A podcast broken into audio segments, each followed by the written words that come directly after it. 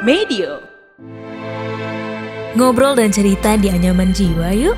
Tenang, kamu gak sendiri kok.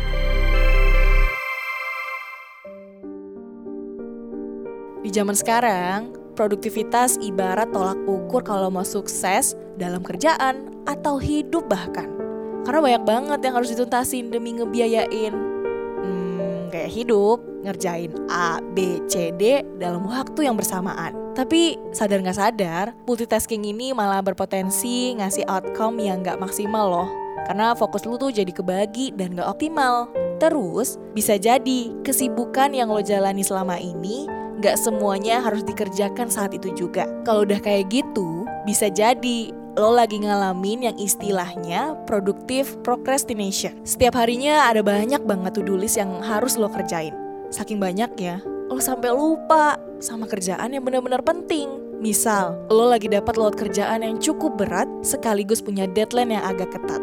Tapi karena ngerasa terbeban sama kerjaan itu, lo berusaha ngalihin fokus dengan ngelakuin kegiatan lain. Padahal tanpa lo sadari, lo malah ngebebanin diri lo. Sebenarnya kerjaan lo itu cuma satu, tapi karena bobotnya berat, lo hindari dan malah ngerjain hal yang sebenarnya nggak penting.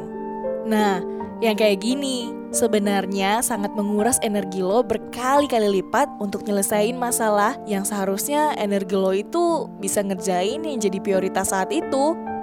Untuk ngatasin problem ini, lo bisa kok mulai dari ngelatih diri buat nentuin prioritas. Untuk kerjaan yang ngelotnya lumayan berat dan urgent, lo bisa kerjain secara bertahap pakai metode Pomodoro biar lebih struktur. Artinya, lo akan bagi tugas berat tersebut per 25 menit untuk menyicil progres. Terus, lo juga bisa nentuin deadline yang ketat biar kerjaannya nggak keteteran. Yuk, kita sama-sama ngelatih diri buat nentuin prioritas. Karena kegiatan produktivitas itu harus dilakukan secara maksimal biar diri lo bisa ngerasain dampak jangka panjangnya. Ingat, prioritas first, what matters the most ya.